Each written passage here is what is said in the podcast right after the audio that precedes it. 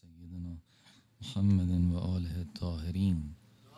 اللهم صل على محمد.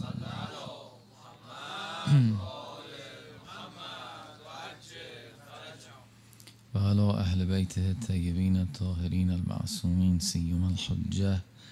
بقية الله الأعظم روحي وأرواحنا له الفداء ولعنة الله على أعدائهم أجمعين من الآن إلى يوم الدين. اللهم كل وليك الحجة ابن الحسن صلواتك عليه وعلى آبائه في هذه الساعة وفي كل ساعة وليا وحافظا وقائدا وناصرا ودليلا وعينا حتى تسكنه أرضك طوعا وتمتعه فيها.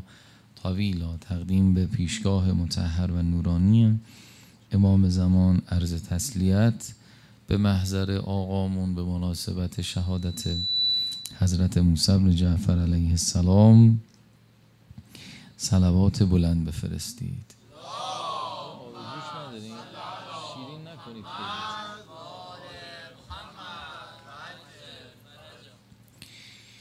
و خب شهادت حضرت موسی بن جعفر علیه السلام شب باب الحوائج شبی است که خیلی میشه استفاده کرد.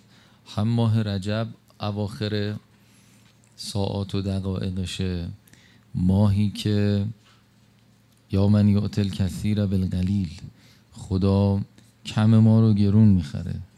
بیش از ماههای دیگر خداوند در ماه رجب ریزش رحمتش یه طوریه که گرون می‌خره کمها رو. و از اون مهمتر این که یا من یعطی من لم یسأله و من لم یعرفه تحننا منه و رحمه. قبل از اینکه درخواست بکنم درخواست نکردم حواسم هم نیست. بعضی وقتا اصلا نمی‌دونم چی بخوام. لم یعرفه اصلا صلاح خودم نمی‌دونم. اون چیزهایی که صلاحه خداوند خودش اجابت می‌کنه. اصلا عقلم نرسیده بخوام خدا میگه اب نداره. من به عنایت می‌کنم. تو متوجه نیستی. تحننن منه و رحمه. از سر لطف و رحمت این کار رو می‌کنه.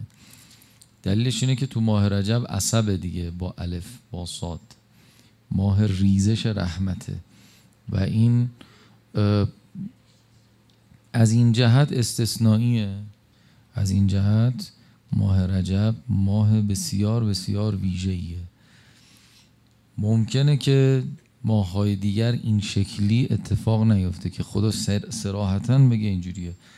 و هر شبم یه منادی بیاد هی مناد ندا بده که مردم اگر حاجتی دارید بیاید در خونه کار دارید بیاید در خونه خدا مریض دارید بیاید در خونه خدا. هی صدا بزنه به نام داعی با عین. خب این روزها روزهای آخر ماه رجبه. از این جهت مهم این جلسه که هفته آخر هفتگی ما در ماه رجبه از جهت دیگر بسیار مهمتر این که شب باب الحوائجه و خدا اصلا خواسته که آخر ماه رجب رو با باب الحوائج جمع بکنه که ما بتوانیم استفاده بیشتری بکنیم و یه رزق ابدی از این جلسه بگیریم. خلاصه این که امشب رو بیشتر دقت بکنیم از جهت حضور قلبی که داریم و از جهت ارتباطی که با امام داریم. حالا حرف ما رو گوش دادین ندادین خیلی مهم نیست. ما یه صحبت می‌کنیم جمعیت بیاد که توسل کنیم. به خاطر همین هدیه به پیشگاه متحره حضرت زهرا صاحب همه روزه های عالم سلام الله علیها و حضرت موسی بن جعفر علیه السلام مدد بگیریم از هر دو بزرگوار صلوات بفرستید.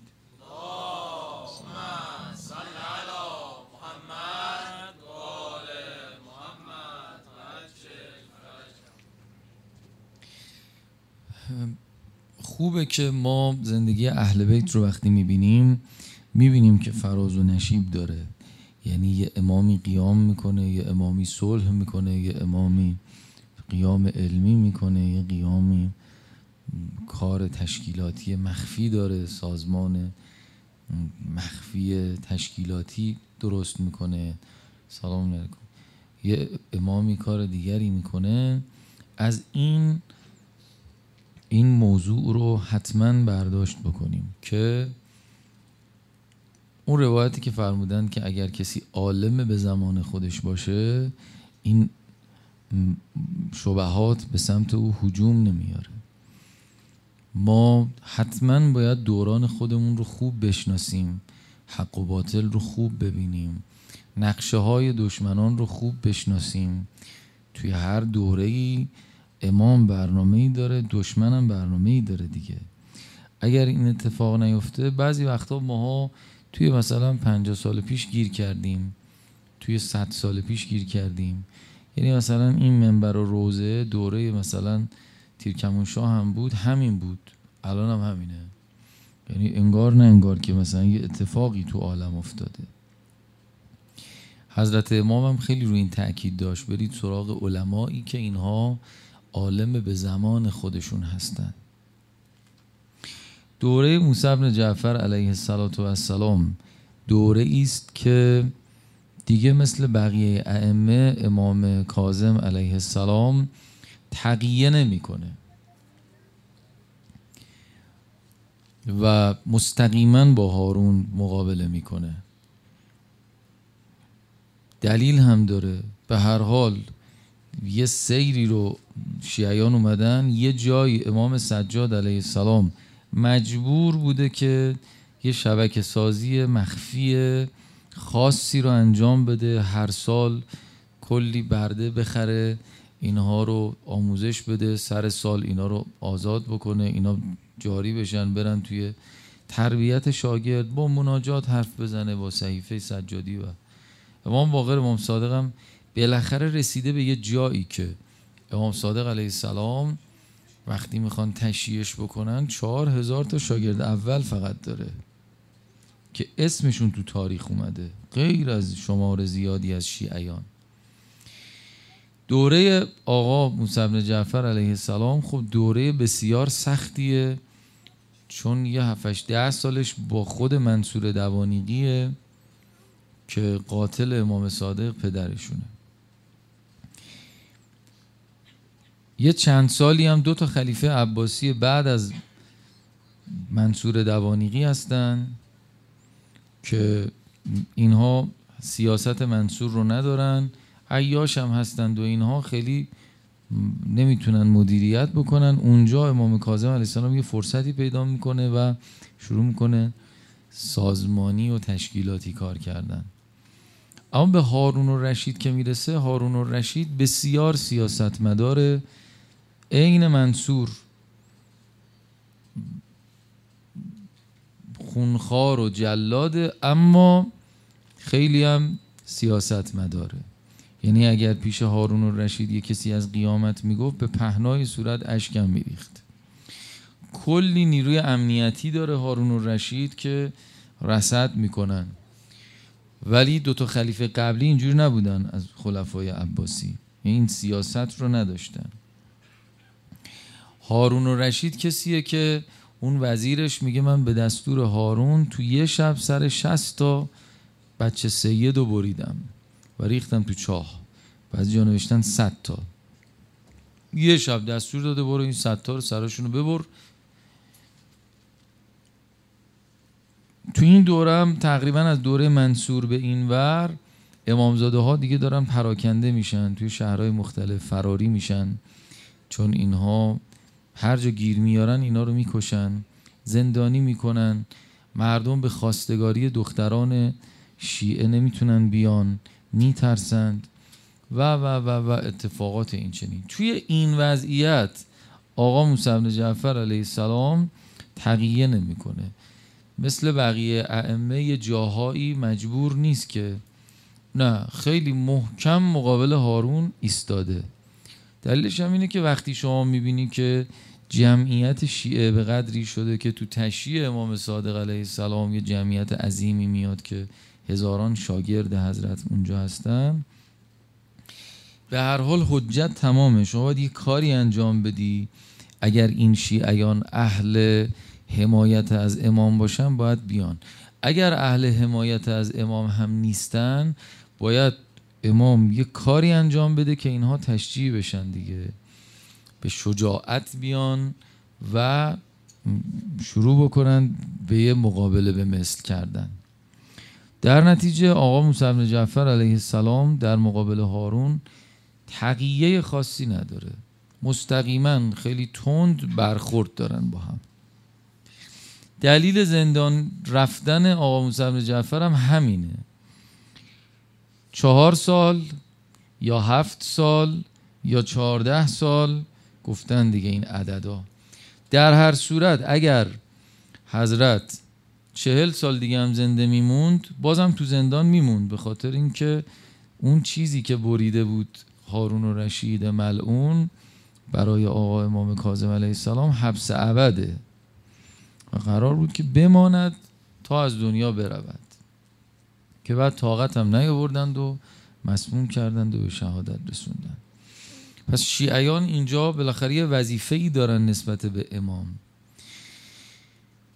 غیر از این غلات هستن که قلوف می‌کردن در شعن اهل بیت آقا باید با اینها مقابله کنه.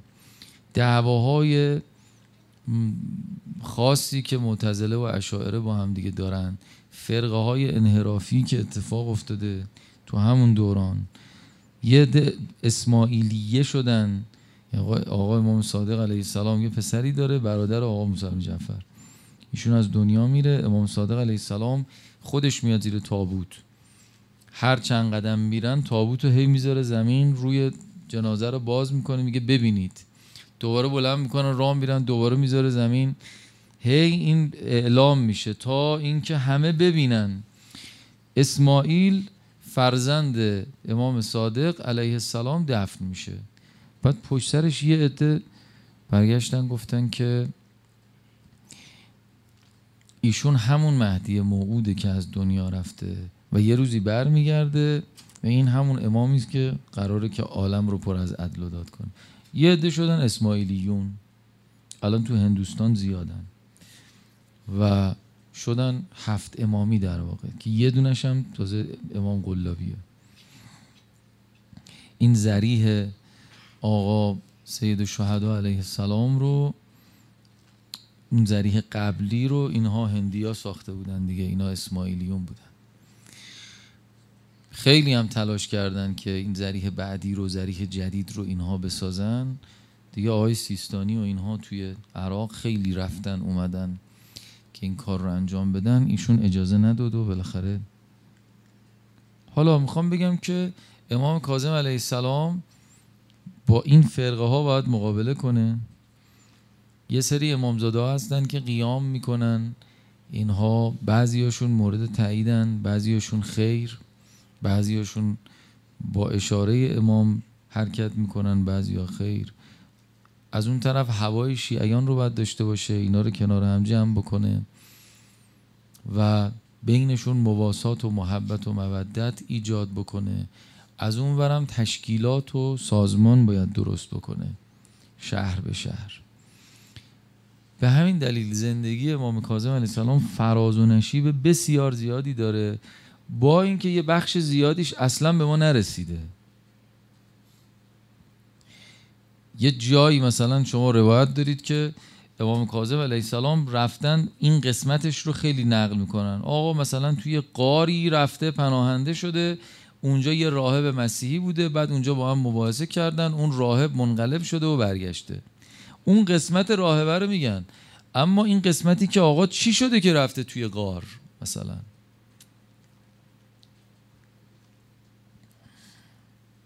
و نوشتن که پناهنده شده فرار کرده و اونجا رفته. چه اتفاقی افته و این کجای تاریخ زندگی آقا موسی جعفر؟ اینا نیست.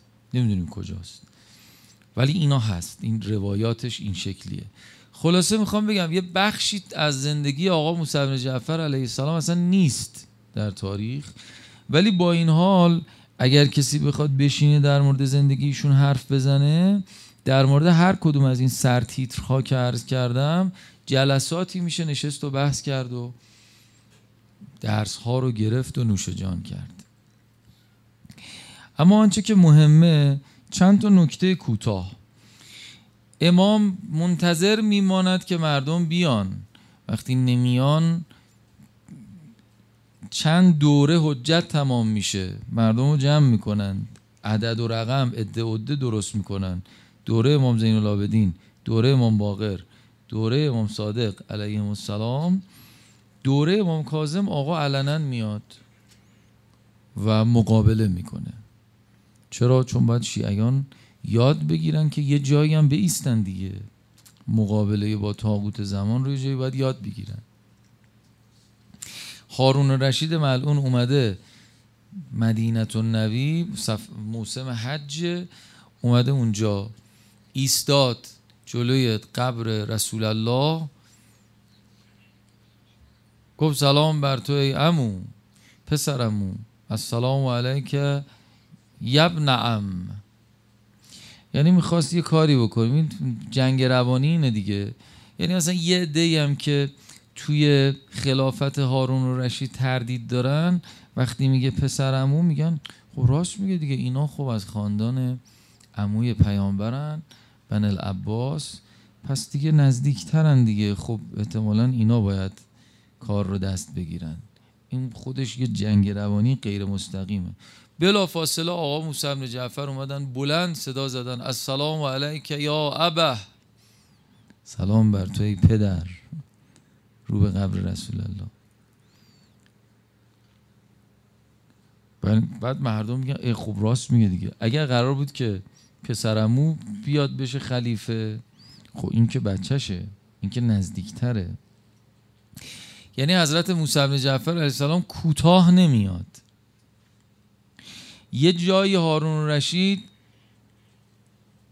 می‌خواست یه کاری بکنه مثلا شیعیان رو یه مقداری فضاشون رو تلطیف بکنه. خیلی سیاست مدار بود. گفتش که می‌خوای من فدک رو به شما برگردونم. طول تاریخ بعضی بودن دیگه. مثلا عمر ابن عبدالعزیز این کارو کرده توی بنی امیه. اونم یه آدم سالوس و سیاسی بوده. به خاطر اینکه بالاخره تو انقدر زمین و باغ و جنگل و برداشتی خوردی و انقدر ملک و املاک و دیگه حکومت امپراتوری بعد از خلیفه دوم دیگه حکومت حکومت وسیعیه اینقدر ملک و املاک داری که بعد میگی فدک رو برگردونیم به اهل بیت. مثلا می‌خوای نشون بدی که ما و یه مقداری شیعیان رو آروم بکنیم. بقیهشون سرسخت بودن این کار رو نکردن. هارون و رشید هم این حرف رو با آقا زد. فرمود من می‌خوام که فدک رو به شما برگردونم. آقا فرمودن که تو هیچ وقت این کار رو نمی کنی گفت به حق جدت قسم می‌خورم که اگر بخوای فدک به نام شماست. فرمود من اگر حدود فدک رو بگم تو این کار رو نخواهی کرد. قسم خورد به رسول الله گفت من این کار رو انجام میدم. تو فقط بگو حدود فدک کجاست. حالا فکر می‌کنم مثلا یه باقیه دور تا دورش. حالا مثلا آقا می‌خواد یه چند متر اضافه تر بگیره دیگه. آقا فرمودن که یه حدش عدنه یه حدش سمرقنده یه حدش بالای تونسه یه حدش جنوب اروپاست یه حدش شمال آفریقاست یه حدش این ور تا کل چهار گوشه اون حکومتی که امپراتوری بود دیگه. این ور تا ایران گذشته بود تا سمت هند رفته بود از اون ور تا جنوب اروپا رو گرفته بود. این ورم شمال آفریقا. کل این حکومت زیر دست هارون بود. آقا هر چهار پنج تا گوشه رو فرمود. یعنی که کلش رو باید بدیم ما. گذشت اون دوره ای که فاطمه زهرا می ایستاد توی مسجد خطبه می‌خوند و فدک می‌خواست.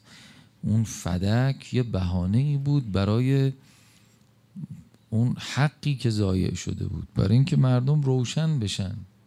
همین. چیز دیگری هم نبود. اون فدک اون زمان ارزشمند بود. ولی الان نه الان فضا عوض شده. عالم به زمان یعنی این. الان دیگه اون زمان نیستش که من بیام بگم که منم مثل مادرم فاطمه زهرا فدک رو می‌خوام بده ما بریم. نه. کل این حکومت. خیلی مهمه که ما توی دوره‌ای که زندگی می‌کنیم متوجه باشیم که تو چه شرایطی هستیم چی رو باید مطالبه کنیم و چی رو باید ازش دفاع کنیم. و اینه که شیعه رو شیعه می‌کنه و اینه که ما رو به ظهور میرسونه. و الا فلا. طول تاریخ نمازخون روزه بگیره هیئت بگیره سینه زن اشک و روزه و تو روزه قش کنه بسیار زیاده تو همه دوره های بعد از اهل بیت. اون چیزی که کم بوده این بوده که کی میاد پای امام به ایسته؟ و کی می‌فهمه که وقتی امام حسن صلح می‌کنه یعنی که بشین. وقتی امام حسین میگه را بیفت یعنی را بیفت. وقتی که امام صادق علیه السلام میفرماید که نه قیام وقتش نیست الان مباحث علمی باید بشینی. وقتی امام کاظم علیه السلام میاد تو میدون باید را بیفتی پشت سرش. بعد از این مناظره بود که ظاهرا هارون رشید دیگه تصمیم گرفت که حضرت رو به شهادت برسونه. دیگه زندان پشت زندان در واقع حبس ابد. دیگه دید نمیشه. تو هر زندانی هم قرار می‌گیره زندانبان تحت تاثیر قرار می‌گیره و شیعه حضرت میشه. زن بدکاره میفرستن توی زندان. که مثلا حضرت رو خراب بکنن یا بتونن یه آتویی بگیرن به شیعیان بگن. بعد میان بعد از مدتی می‌بینن که اون زن به سجده افتاده. و در حال مناجات و گریه و با تو ما تو رو برای مأموریت دیگه ای فرستاده بودیم. گفت دست از سرم بردارید. این آقا به من نشون داد راه زندگی رو. زندان رو عوض می‌کردن. زندانبان رو عوض می‌کردن. هی اینها دونه دونه. آخریش دیگه یک کسی است که ظاهرا یهودی و یهودی زاده است سندی ابن شاهکه. او هم تو زندان نمی‌بره حضرت رو ابتداعا به خاطر اینکه زندانیان دیگه و زندانبانان دیگر یه وقتی تحت تاثیر قرار نگیرن. تو خونه خودش ظاهرا زیرزمینی داشته حضرت می‌بره اونجا. اونجا شکنجه می‌کرده حضرت رو. بعد از مدتی یه دفعه می‌بینه که خانواده خودش شیعه شدن. خانواده سندی ابن شاهکی که حضرت رو آورده تو خونه شکنجه می‌کنه و اینها فقط می‌بینن حضرت رو. سیره و روش حضرت رو می‌بینن منقلب شدن و اینها برگشتن. دوباره ته سیاه چال. آخر میگن که نمیشه. از اون طرف شیعیان چیکار می‌کنن؟ شیعیان میان پول میدن به زندانبان. آقا این رشوه رو بگیر. سلام ما رو به امام ما برسون. بعدم بگو که فلانی گرفتاره. یه دعایی بکن بالاخره. آقام دعا می‌کرده گره با همون موقع بابل هوایت شد. اینا کار نمی‌کردن امام از حبس بیرون بیارن. دنبال حاجتش بودن. اما امام رها نمی‌کرد. همین الان هم همینه. ماها ممکنه کمکاری بکنیم نسبت به امام زمانمون اما او رها نمی‌کنه ما امام رضا علیه السلام مرحوم نخودکی اصفهانی میگه که من دیدم جلوی زریح که پرده ها کنار رفت دیدم جلوی زریح مردم دارن حرکت می‌کنن اکثرا به شکل آدم نیستن به شکل حیواناتن.